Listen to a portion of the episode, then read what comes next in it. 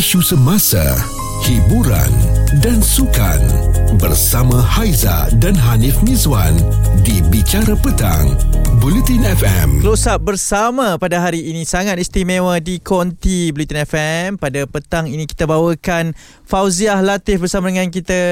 Hai. Hai Kak Ji yang cantik molek. Ah, eh macam-macam lah nak cakap ni. Waalaikumsalam. Hmm. Ane ada apa-apa kata pujian silakan. Uish, saya puji dalam hati lah. kalau puji sebab ni betul-betul sebelah ni takut kalau nak puji kan. Ah, betul-betul ni.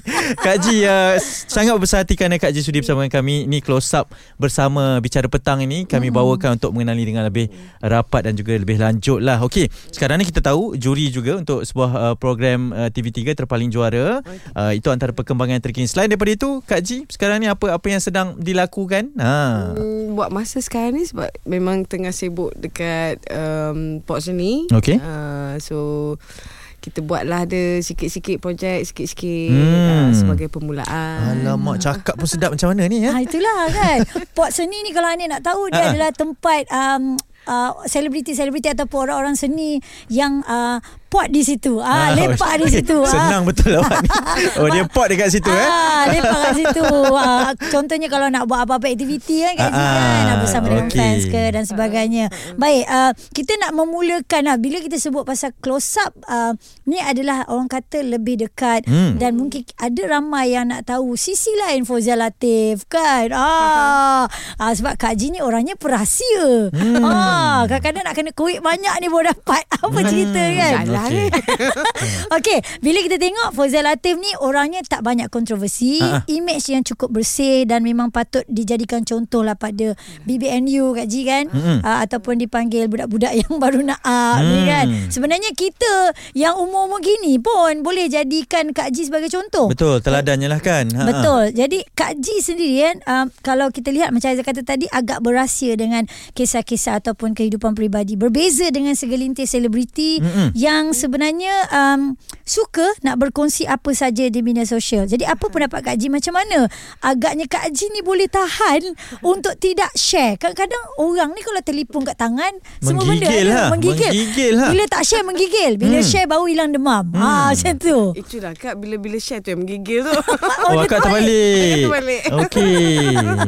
Tapi kalau kat personal lah itu kira macam masing-masing punya apa uh, kehendak hmm. kan Hmm. masing-masing punya kehendak mungkin keperluan juga Mhm. atas alasan-alasan yang apa masing-masing punya alasan Hmm. pada pada kaji ni semua um, Kaji akan apa kita segan lah ya uh, kalau yang betul-betul diperlukan untuk um, apa tu untuk yang di luar sana tu kaji kaji akan perlukan seperti I mean macam kita nak uh, berterima kasih Hmm. hmm. sebegitulah Tapi Kak Ji, tuntutannya sebagai seorang personality, sebagai seorang Ha. artis, selebriti ni, Uh-huh. tuntutannya kadang-kadang memang perlu diberitahu. Kak Ji, Kak Ji macam mana Uh-huh. seimbangkan tuntutan tu I- dengan kehidupan peribadi ni? itu pada kaji tu perception masing-masing Okey. uh, perception masing-masing macam apa those days kan um, because uh, kehendak dan keperluan kita di media sosial tu um, tak ada kurang Mm. ya uh, kurang tapi ke, uh, macam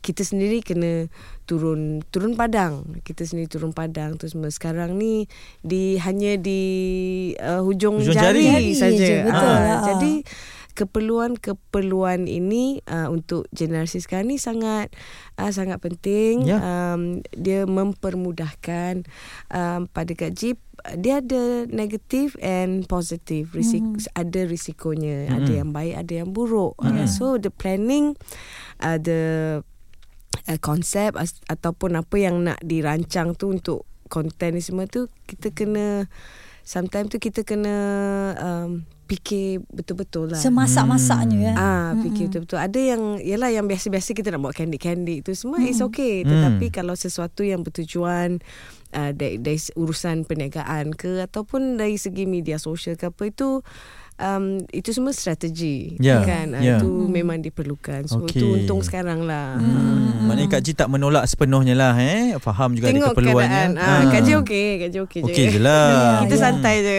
kan apa yang Kak Ji nak share apa semua kan Ha. okey lagi satu Kak Ji bila kita lihat tahun 2020 kebanyakan selebriti memang tak keluar berkurung di rumah kan Betul. uh, kita nak Betul. tahu juga macam Kak Ji sendiri uh, setengah orang tu aktiviti dia memang macam-macam dilakukan. Oleh kerana Kak Ji sendiri dah berkata yang Kak Ji ialah tak semua benda Kak Ji nak share dekat media sosial. Ha, jadi Kak Ji segan. ah, jadi Kak Ji Kak Ji berkurung kat rumah tu apa yang Kak Ji buat sebenarnya? Banyak actually. Banyak benda yang kita boleh buat Daripada benda-benda kecil Sampai Hmm. benda-benda besar. Kita nak Eh macam-macam lah Kalau tidak kat terhad rumah tu yalah, kan. tidak terhad Ah. dengan nyanyian sajalah ya. Betul. Kita kat rumah pun macam Macam biasa Buat macam, dalgona coffee semua tu buat lah. Betul. Kita sapu sampah Semua tu. Itu perkara biasa. Ya, kan? Ah, Kadang-kadang Apa Kalau bila penat tu Kita rehat. Ya. Ah, Tengok TV sekejap ah. Tengok telefon Main game. Ah, Lepas tu buat lagi. Kadang ada datang malasnya Hmm. Ada datang rajinnya. Hmm. Tu semua kan. Jadi Baiknya yang masa PKP tu Uh, Kak Ji Alhamdulillah Kak Ji apa Alhamdulillah seronok duduk kat, kat rumah Walaupun kita terperap Tak keluar mana-mana eh. Ya. Tapi Alhamdulillah Hmm. Ah. Jadi statement yang mengatakan Kak Ji ni seorang yang reserve ni betul ke? Kak Ji setuju ke dengan dengan kenyataan itu? Reserve depends on the situation Ah, okey. Jawapan yang tepat, jawapan yang tepat. Ya, Ha. dan kita intai-intai juga kat IG dia tau. Ha. Ha. Nip, kat IG ke kat TikTok Aizah tak ingat. Kak Haji pun ada bakat lah dalam apa ni orang kata binang seni halus ni yang dia buat apa rantai, Oh, ya buat ke? gelang ni ingat lah tempat tak sempat pula cakap ya. Hmm. Okey, kejap lagi kita sambung. Cerita viral bersama Haiza dan Hanif Miswan di Bicara Petang. Buletin FM. Ini adalah close up bersama Fauziah Latif kami Ya. bawakan pada hari ini.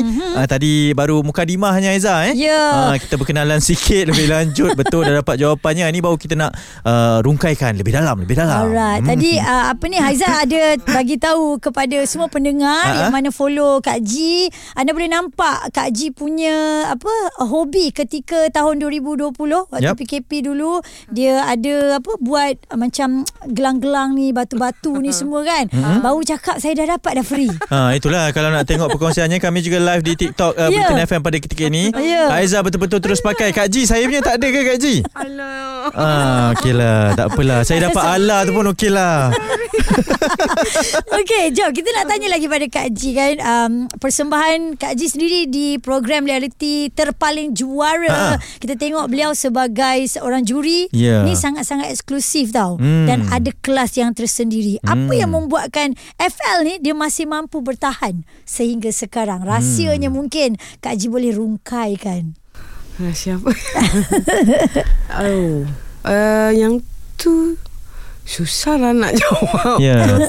I mean Alhamdulillah lah kita bersyukur Hmm. mana-mana ni semua sebab uh, aliran kita untuk cari rezeki ni semua kan Ya. um, nawaitu kita dan daripada um, Kak Ji umur 15 tahun sampai hari ni Mm-mm. um, uh, kerja-kerja-kerja tu bukan mudah lah ya Hmm. tetapi alhamdulillah diberikan uh, kemudahan juga Ya. diberikan apa kesabaran Hmm. uh, dengan uh, bersama dengan orang-orang sekeliling kita yang sentiasa bersama seperti ayah kaji tu semua um, segala nasihat tu semua yang kita pegang uh, sampai sampai bila-bila lah ya Mm-hmm. sampai bila-bila and hari ni uh, untuk besok insyaallah untuk yang semalam alhamdulillah syukur Wow. Itu itu antara caption yang Kak Ji selalu letak Okey, tau. okey. Saya tertarik sebab Kak Ji kata ada nasihat-nasihat yang masih dipegang. Kalau boleh kongsi dengan kami semua ni, Kak Ji apa nasihat yang sebelum buat persembahan ke apa-apa ke yang nak dilakukan dalam uh, career Kak Ji ni, nasihat yang Kak Ji akan pegang untuk dibawa ni Kak Ji. Mungkin daripada arwah ayah agaknya kan yang Kak Ji ingat sampai sekarang. Hmm. tak ni ni perkongsian berpesan. bersama kan? Ya, ya, ya. Dia sentiasa berpesan. Uh, mula-mula tu kalau dari awal um, kalau kaji nak mula tu dia akan tanya um, betul-betul nak nak dalam bidang seni ni Hmm. sekali kita ke depan ni dah tak boleh kita tak boleh apa patah balik. Hmm. Ah, so nak buat buat betul-betul. Ni Hmm. pasal bukan pasal glamour ke, pasal apa ke. Hmm. Jangan ni semua bakat, kena usaha, kena kerja, kena ikhlas. Hmm. Kena banyak sabar Cabaran dia banyak Hmm. Benda-benda macam ni So Kak Ji pun ngangguk Ya betul ha, So daripada situ Then ayah sentiasa berpesan Kata di mana Walau di mana Apa uh, Tinggi sekalipun kita berada Jangan sesekali lupa turun uh, Apa tu Turun ke bawah Pijak tanah Pijak lumut Pijak lumpur Wow. Ah, yang Hmm. itu dia berpesan tu memang Kak Ji ingat sampai bila-bila lah. Wow. wow. Saya yang terkesan ni kan. Ya. kan ini antara Ya. benda realiti lah eh, yang sepatutnya kita lalui kan. Ha. Jangan bila berada di atas sentiasa kena tahu uh, di mana kita berpijak kan. Ya. Okey uh, dan uh, juga kalau dilihat Kak Ji bermula uh, dalam industri pun masa tu belasan tahun juga kan.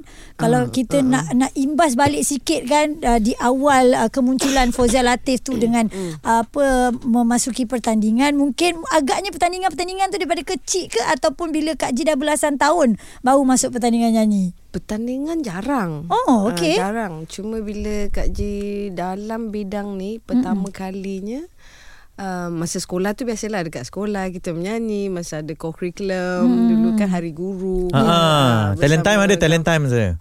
uh, Time-time dulu tu. kita tak panggil talent time lah. Alah, kita dulu lain. Ah, okey okey okey okey. Ha ah. And then um, yang untuk betul-betul punya uh, alhamdulillah uh, Kak Ji diberi peluang uh, oleh uh, abang uh, S Satan yang Kak Ji memang kita hormat sampai sekarang sampai Ya, bila-bila lah eh. betul. Ha. Uh, so dia kata apa jumpa dia dekat Mimaland dulu Hmm. kata oh okey pergilah lepas tu dia jumpa je dia cakap kau nak jadi penyanyi eh Oh, awal-awal lah. ha. Ha, okay, nyanyi.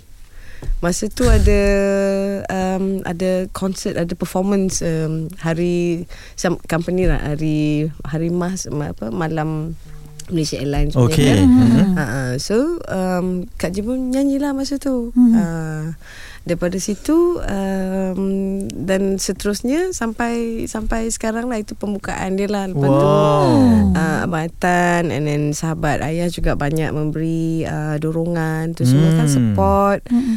um, uh, dan uh, Kuconteng uh, uh, Kuconteng dia macam kita punya big brother lah Ya. uh, dia Hmm. Dia memang uh, selain daripada ayah Kak Ji dia dia juga tulang belakang Kak Ji Hmm. last time Ha, Okey. yalah. Kak Ji tadi ada cerita pasal sekolah. Ha, ha. Hanif ni tak sabar nak cakap pasal sekolah Eh, saya juga. ada satu rahsia ni. Kejap lagi kita kongsikan dan kami Oh, no. Close up bersama Fauzia Latif ni tentunya untuk anda semua ya peminat-peminat Kak Ji. Ini Haiza dan Hanif Mizwan di Bicara Petang, Bulletin FM. Sekarang ini ya close up bersama Fauzia Latif dan ramai yang menghantarkan WhatsApp uh, menerusi uh, Bulletin FM Yup. juga personal. Ha hmm. ada yang hantar Kak Aizah juga ni daripada Elfie yang berada di Singapura, uh, daripada Amy yang berada di uh, Seputih semua kata Kak Ji kenapa suara begitu lembut sekali. Ken salam, ken salam. Ya, memang Ah. memang sebegini eh. Waalaikumsalam. personalitinya memang sebegini eh sebab Ya. saya baru pertama kali bersebelahan ni. Biasa Ah. tengok dari jauh je. Okey, biasa awak tengok daripada jauh tu kat mana eh? Kita nak dengar. Ah, Okey, Ah. biasalah Kak Ji. Saya ada satu rahsia ni. Uh, kita mungkin uh, tidak berada pada era yang sama dalam sesi persekolahan. Daerah tu berapa gap dia tu berapa Ah, saya tak berapa pastilah pula Kak kan. Ji dekat sikit kat mic lah tak dengar Ah, Kak Ji suara kena lah. cakap dekat mic uh, Sebab kita ni sebenarnya satu sekolah Kak Ji Kak, Ha. uh, Di sekolah Tengku Ampuan Jemaah Di Pelabuhan Kelang Ha. uh, Semasa saya bersekolah ni Saya sering diingatkan bahawa Sekolah ni adalah sekolah Fauzia Latif tau oh, Memang membesar. Kalau saya masuk nasyid dulu Tapi penyanyi-penyanyi latar je lah. Yang belakang-belakang Yang hahu hahu tu Eh Dan dia cakap jangan Penyanyi latar tu sebenarnya itu backbone tu Iya. sebab tu saya suka Kak Ji ha, Sebab tu lah Kak Ji ni kita satu sekolah ha. Dan dan cikgu-cikgu ni Memang akan cakap Oh ini sekolah Fauzia Latif Kita kena nyanyi betul-betul Hmm. ha, Tengok kat TV tu Fauzia Latif Nyanyi betul-betul Idola. ha. Memang semua Semua diberitahu berkenaan dengan penglibatan Kak Ji bersama dengan sekolah. Jadi saya sangat berbangga lah Kak Ji sebab kita satu sekolah rupanya adalah kena-mengena juga. Ada. Dia bukan saudara tapi dia satu sekolah. Kan kata sama penyanyi tak boleh pula. Lain pula kan. Ha. Alright, baik. Uh, jom kita nak nak apa nak imbas balik lagi uh, berkenaan dengan Allahyarham Datuk Aden Habuasan. Juga antara um, insan yang membawa Fauzia Latif ke pentas nyanyian dan mungkin Kak Ji boleh share sebab kalau kita dengar lagu-lagu Kak Ji kebanyakannya juga adalah Daripada uh, ciptaan Amanan. Kan betul, ciptaan betul, beliau kan. betul. Apa agaknya yang Kak Ji boleh recall balik bersama dengan Oh. Amanan? Hmm. Kak rasa keserasian yang dia sebagai um, producer dia memahami um, kita punya um, to- tonasi uh, apa tu the key tu semua dia faham uh, seseorang penyanyi tu itu yang dapat membezakan jadi uh, benda tu ada berlainan dengan yang lain-lain lah Mhm. kita tengok macam uh, the the new generation uh, apa sebelum sebelum tu Mhm. um, anak didik uh, a few kita dah nampak kan Ya. uh, so masing-masing punya identiti masing-masing uh, Mhm. suara yang masing-masing uh, itu Ya. salah satu dia keistimewaan jugalah and then Abanan juga pun dia support dia memahami Hmm. Uh, dia sentiasa pemi- apa fikiran terbuka kalau kita ada pendapat apa-apa tu kita uh, selalu macam exchange uh, ideas Hmm. uh, so yang tu bagusnya lah Itu penting Kak Ji dalam industri. Maksudnya keserasian tu sangat penting eh untuk menghasilkan lagu dengan penyanyi tu juga. Betul. Ya. Betul. Hmm. Hmm. Pada kaji tu memang sangat penting lah sebab hmm. daripada situ nanti kita lebih relax sikit. So tak adalah macam too stress sangat atau buat dalam apa orang kata keterpaksaan eh. Hmm. Ha, macam tu. Macam kita memikirkan kita takut dekat producer, kita nyanyi pun Ha. hanya kerana takut eh bukan kita menjiwai Ha, betul. tu yang tu Betul. tak best lah. Ha. Daripada segi penulis lirik pula Kak Ji waktu itu banyak bekerjasama dengan siapa? Uh, oh, macam-macam. Ramai ya. Ramai, ramai. Hmm. Uh, Amran Omar, um, Kak Chah sendiri yang, ada. ah, Kak Chah ya. Hmm, hmm, um, Habs Hassan ada yang dah dah pergi meninggalkan kita tu Hmm, semua. Um, terlalu banyak Mama Jui Ya, Hmm. ya. uh, Sebab kalau kita tengok ni eh lagu-lagu Kak Kak Ji kan dia punya lirik tu memang betul-betul kena uh, relate Hmm. dengan semua um, lapisan masyarakat Betul, uh, betul. untuk yang berada di bawah dan Hmm. bila berada di atas dari kaki tangga ke menara Hmm. kan uh, banyak sekali kan uh, dan lagu tu juga kita akan dengarkan sekarang Mhm. untuk anda dan sekiranya uh, peminat-peminat Fauzia Latif ada apa-apa soalan Betul. ada apa-apa sahaja yang anda nak tanyakan kepada Kak Ji ucapan Kak Ji cantik Kak Ji manis ke sila Ya. tinggalkan saja Terpaling lawa lah Ya, kan boleh Sampai tengah-tengah saya ni Bicara petang bersama Haiza dan Hanif Miswan di Bulletin FM. Kita ada dapat uh, kiriman soalan ni daripada Shu Nasiruddin. Dia kata, uh, Haiza tolong tanya pada Kak Ji. Kita tahu Kak Ji ni selalu orangnya tersenyum, gembira. Bila masa Kak Ji marah? Dia nak tahu bila masa Kak Ji Cakap marah. lemah lembut Dia nak kena marah dengan Kak Ji apa dia ni? Jangan. dia, dia mungkin bila Kak Ji Boleh. marah dia tu satu Boleh. pencapaian saya rasa dia kata, ya Ha. bucket list dia dah ada. ha, Kak Ji dah marah aku tak baik Agak-agagnya okey Kak Ji nak nak nak meluahkan rasa marah tu uh, pernah tak maksudnya Pernah. dah tak boleh kontrol sangat depan Pernah. orang ni tak terpaksa cakap juga. pernah Mhm. pernah uh, itu hmm. pernah kita kalau bohong lah kalau Kak Ji cakap oh Kak Ji tak pernah marah ke apa ke kan Kak Ji seperti semua sama Ha. ha. cuma macam mana kita mengendalikan Situasi uh, itu situasi itu Mhm, uh, kalau boleh kita avoid kita avoid Hmm. kalau tak boleh kita tembak tembak Hmm. Ah. Ada contoh tak Kak Ji? Ada contoh tak? Contoh yang Kak Ji uh, pernah marah ke pernah berlaku ke dalam industri ni? Kok tak payah boleh- Oh, eh, tak payah boleh sebut nama recall balik? sebenar tak apa. Ah, ah. industri tidak Oh, tidak, eh? Industri tidak uh, Wallahi Industri tidak So far Alhamdulillah It's okay Kita telan je lah ha, ha. It's okay Dia cakap dia It's okay Eh, Tak apa wow. Tak apa Tak apa Tak apa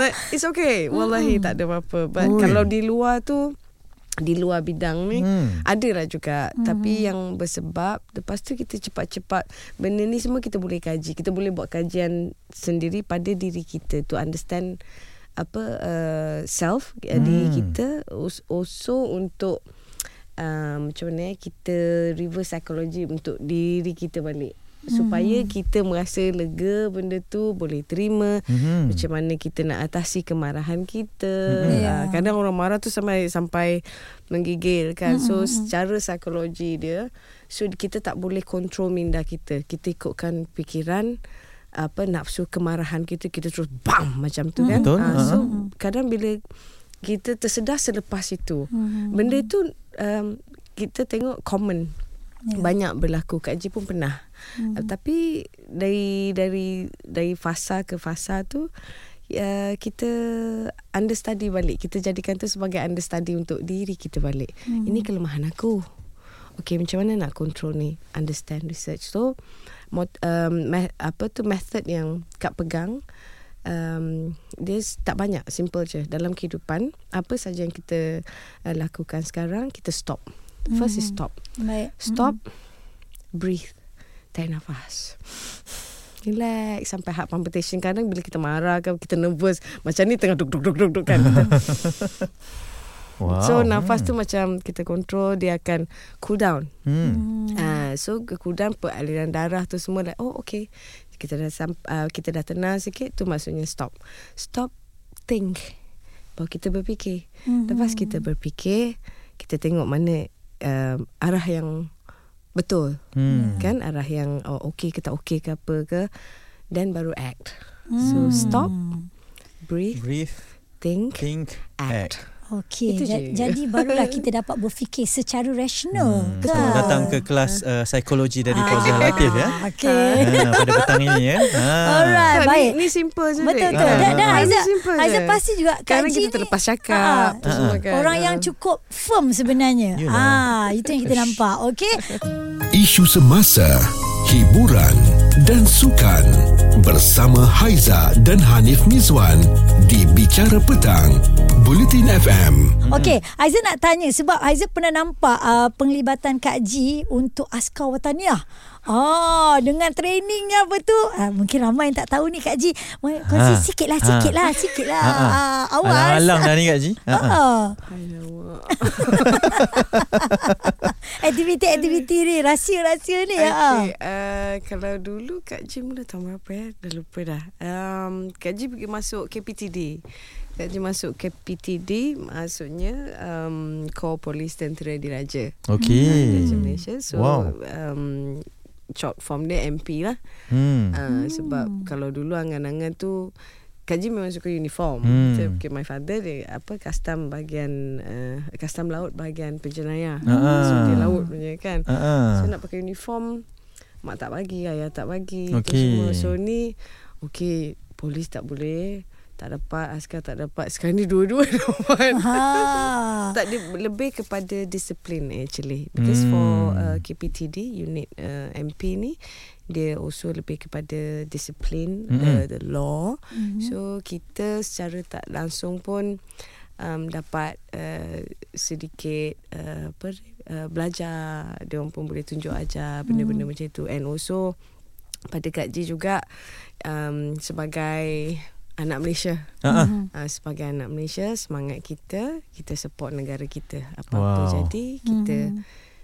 apa tu teruskan apa kita tetap apa tu dengan Malaysia lah kita Hmm. pertahankan negara Bangganya Ah, kan, ya. sayangnya kan. Jadi Wow. sesemut ni kita kecil tapi walaupun ini pun at least adalah sikit kan. Uh, Ma- Ya. Masih lagi Kak Ji sekarang? masih Hmm. masih. Hmm. Ha, Tengok, so- I tengok Kak Ji. Haiza tanya betul-betul sampai dapat tu. Hmm. Ha, Kak Ji dalam-dalam tak nak berkongsi tu.